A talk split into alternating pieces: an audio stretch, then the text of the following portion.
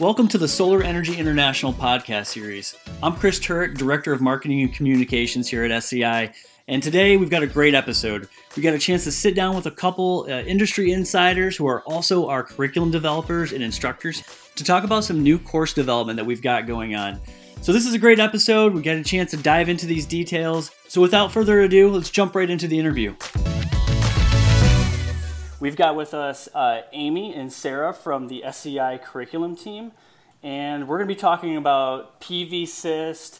We're going to be talking about the advancements in software applications like these and how they're helping the solar industry you know, take things to the next level, making sure we're uh, building systems that are not only sized correctly, but they're actually going to be producing uh, energy for years to come thank you, Sarah, for joining us, and thank you, Amy, for uh, joining this podcast series. Great to be here.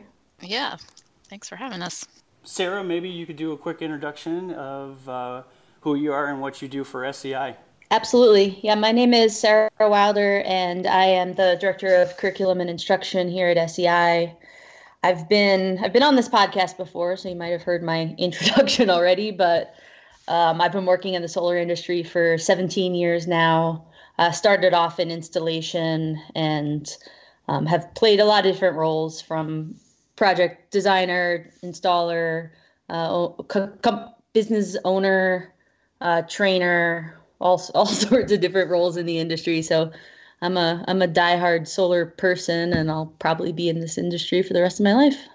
Uh, so Amy, one of the greatest experience I've had working with you at SEI is actually was the solar battle of the bands last year, and oh, I just yeah. want, want to say it's so awesome to know that SEI not only has the most knowledgeable and technical experts in the industry, but some of the most musically talented as well. So, yeah, there's a lot of uh, there's a lot of crossover in the music world and the solar world. I've found, um, so that was definitely a fun time for sure. So if you haven't checked it out, definitely go to SEI's YouTube channel and look at the uh, Solar Sisters string band from last year's uh, Solar Battle of the Bands. It was it was epic. So, um, but yeah, Amy, tell us a little bit about yourself and how you got to SEI and your uh, your journey through the solar industry yeah, so I started um, doing system kind of drafting and, and a little bit of design work for an architect in 2005 who had a solar business on the side, uh, along with his green building architecture work that he had been doing. And then I moved from that into wind power on small scale, residential wind power, uh, Southwest Wind Power. I worked there for about a year and a half doing document control and drafting work for them. And I moved to California in 2008, where solar was kind of a huge deal. And uh, I started doing residential system design for Borrego Solar. Um, there was a couple of acquisitions in there, which led me to Grow Solar as well as uh, Solar City, and I moved from residential design into commercial design.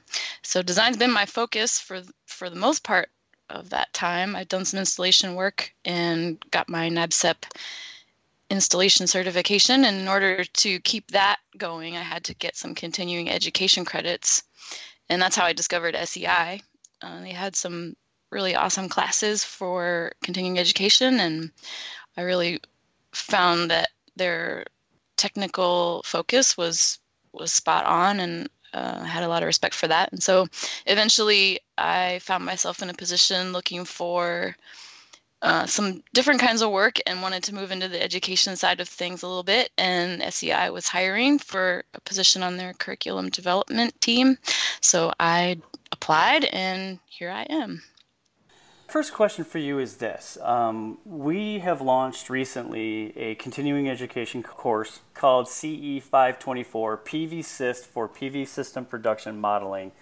So, you know, obviously it's a, it's a software program that's widely adopted in the solar industry, but maybe tell us a little bit about why solar professionals should be even looking at uh, adopting that piece of software into their toolkit as solar professionals. So it's it's interesting. We actually just uh, taught our first SEI just recently taught our first uh, in-person PVsyst course in Oman.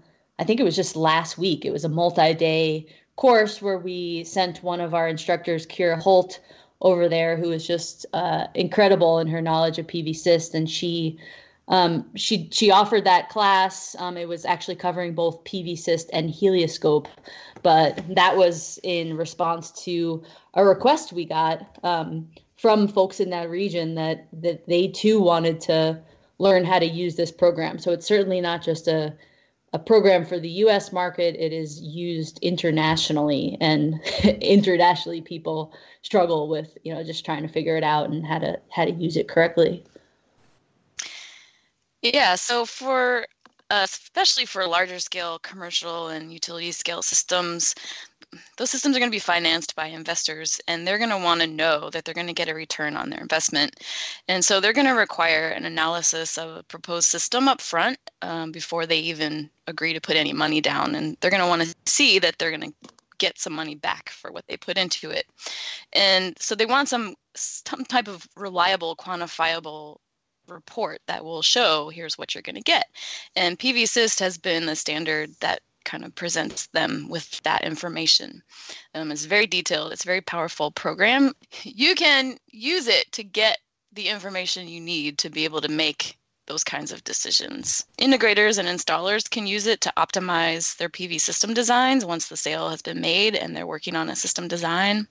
You can use it to see how a proposed system is going to function and make changes as needed if you can kind of see the comparisons between different types of things that you might do to it in the design stages of things.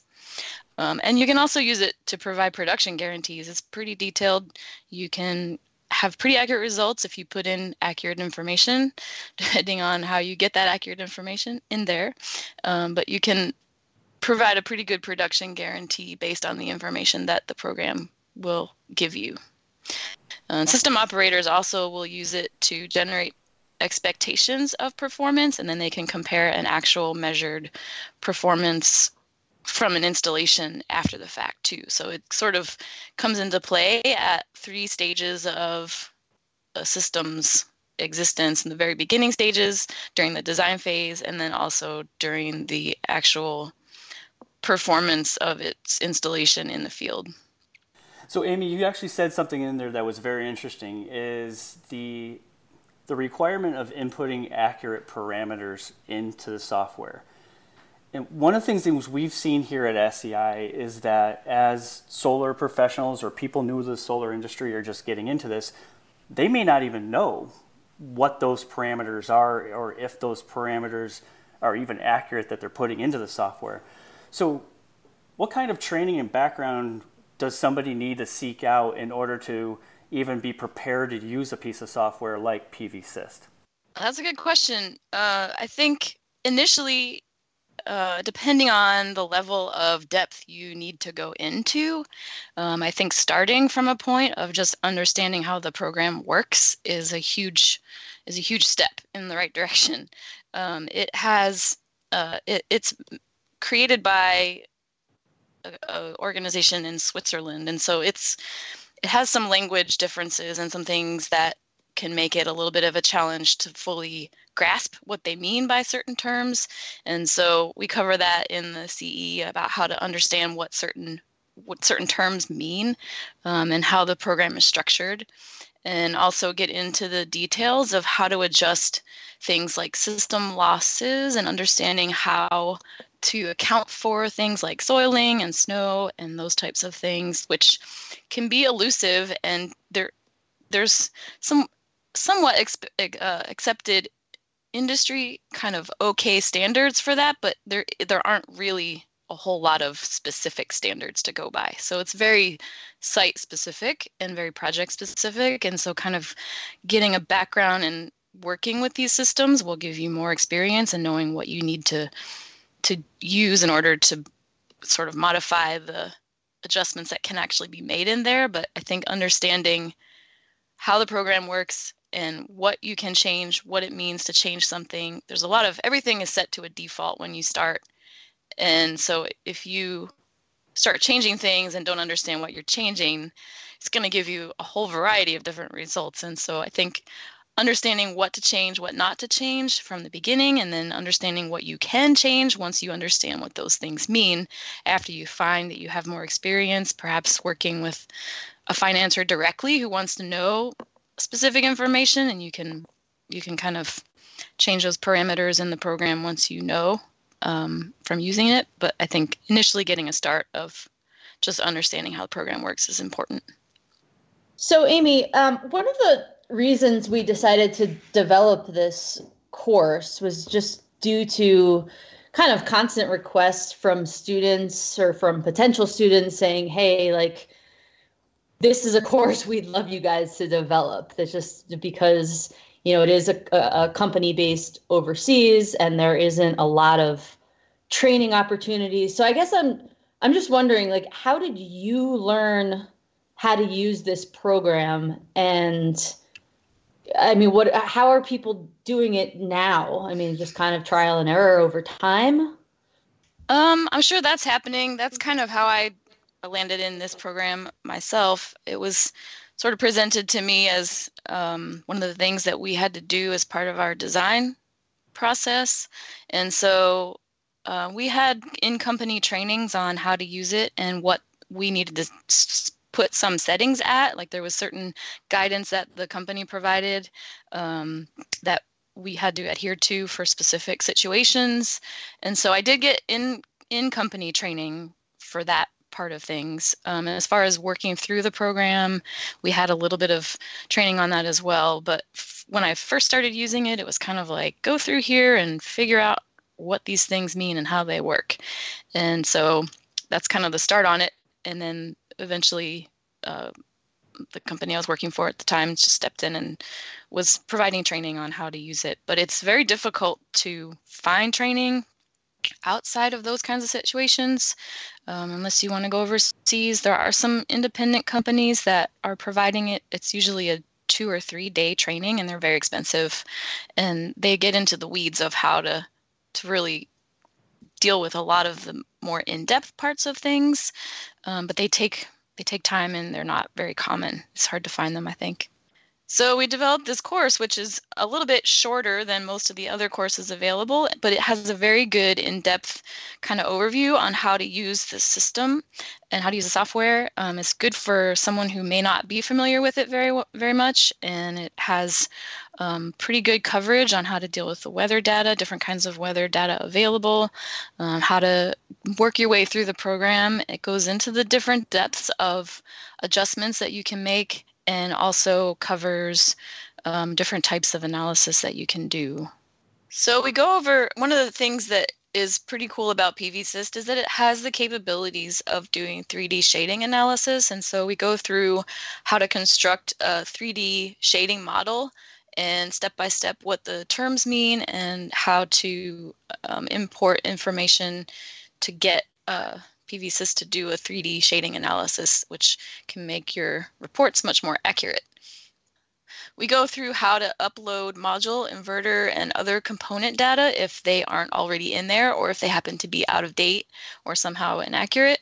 So we kind of walk through how you can it, you know upload information about your specific equipment if it's not already in their database which is gigantic anyway but sometimes you come across new equipment and it's not in there and um, there's different ways you can incorporate that and get it uploaded so we go through that we talk about two examples. We have a residential example and a larger scale example with different project settings with, that you would use for each of those. So um, a large scale example is a ground mount system with multi multi-row ground ground mount example. And then the residential system is a roof mounted uh, system on a house. And then we also go through different terminology. We explain what the terminology means that's specific to PVSYST. So some of the some of the things that we cover and that that are possible to kind of adjust in PVSYST include factors for system for aging, uh, thermal parameters, ohmic losses, um, module quality and mismatch issues, uh, soiling losses, and other types of similar kinds of losses. And those can have those those types of things are where you start to really get into system specific situations and and like I said, those all have defaults. And if you kind of just do a basic system, leave them all set at default, you're going to get one value. But if you start to get into those types of detailed situations, you're going to get a whole different result. And sometimes it can be the make or break between a project that's viable and a project that isn't. Um, so it's worth understanding kind of how to work through those factors and, and what's acceptable to change and what you might want to leave as it is as a default depending on your level of experience and knowledge. So we kind of cover on a general overview. We don't get into the extreme depths of things, but it's a kind of a nice mid-range beginner overview of what these different um, parameters will mean when you adjust them.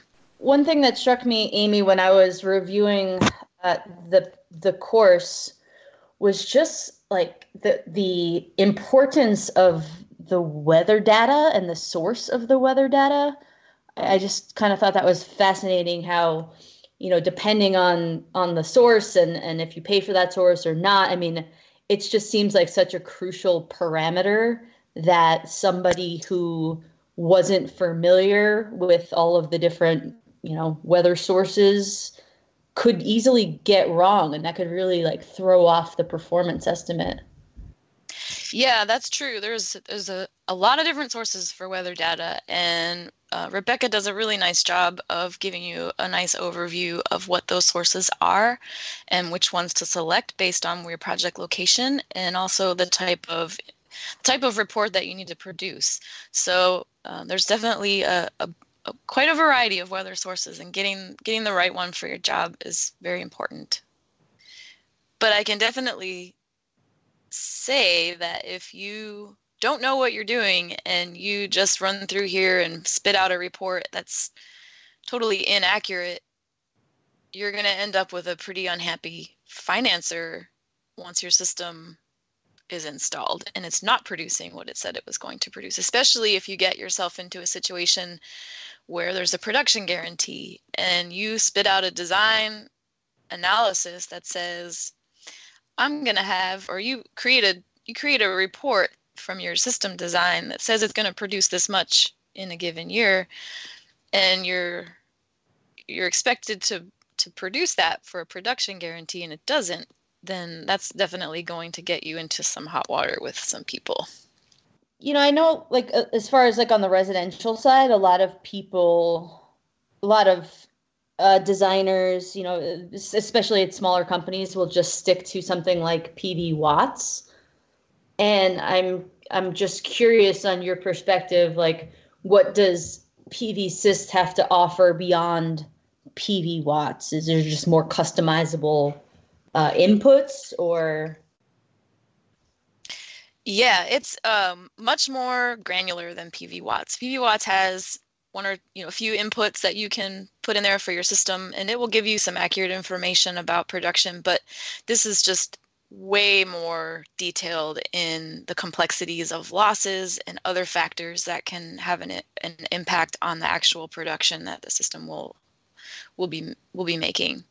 Um, it's it's hugely adjustable in a lot of different ways it can also model self consumption and storage in the more recent versions that have come out for grid connected systems. And it can do other kinds of specific modeling for other types of systems, including standalone and pumping systems. And so it's not just grid connected, it's, it's got other capabilities as well.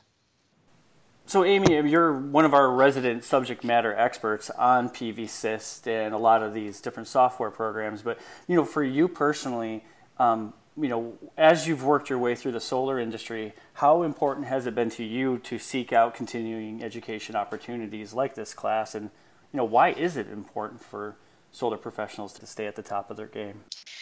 Uh, I was just actually thinking about this today, and um, this industry changes all the time. There's just constant evolution of products and equipment and different ways of approaching systems and design and everything having to do with the way that these systems are installed is just is constantly evolving and changing very quickly the codes are changing everything's changing and i think it's super important to just keep on top of what those changes are and what is happening within the industry to keep to keep yourself at the at the point where you know what's going on. Otherwise, it can slip away pretty fast.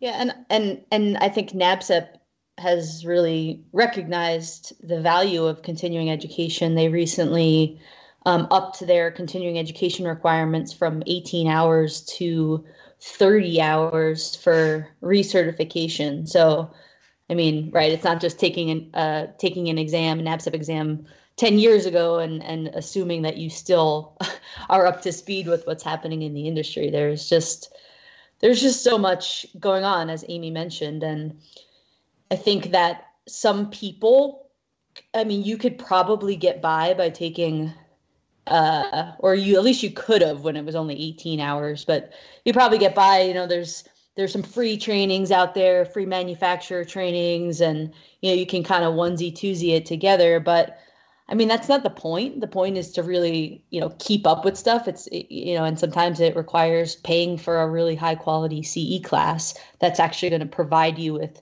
valuable information not just hours. So um, yeah, I think it's kind of like if you if you don't keep up on the education, uh, you know, you could blink and all of a sudden the industry has changed and you don't you're not following along with it.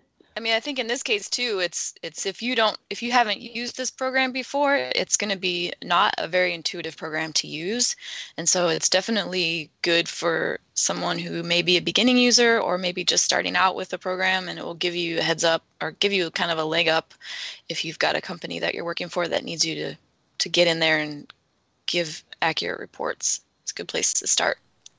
For anyone that's interested in in learning or you know for anyone that's interested in taking this course, what you could do absolutely first is sign up for the free, I think it's a 30 day trial with PVSYST. Um, that gives you access to the software and just start start looking around in there. And I think that you will quickly realize that, as Amy mentioned earlier, it's not intuitive. There is a lot to learn. Um, which is why you know you, you really just need some some guidance from people who are very experienced with the program in order to know, you know, where do I get started? How do I interpret all these uh, terms and input the right design uh, factors into the into the program?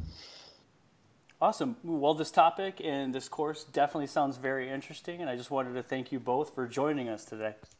Thanks, Chris. Thanks. Yeah, thanks.